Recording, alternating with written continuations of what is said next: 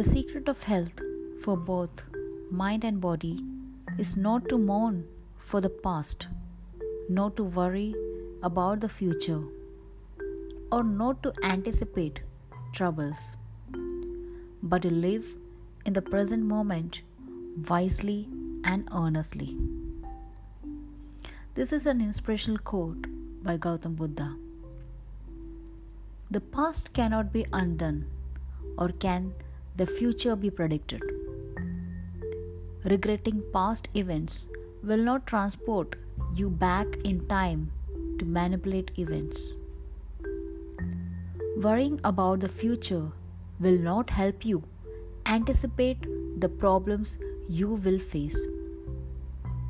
So don't jeopardize your physical health and mental well being by dwelling on past regrets or future concerns. The only thing you can change is your present situation. Don't underestimate the importance of the present. Use it to work harder, grow, and build a better future for yourself.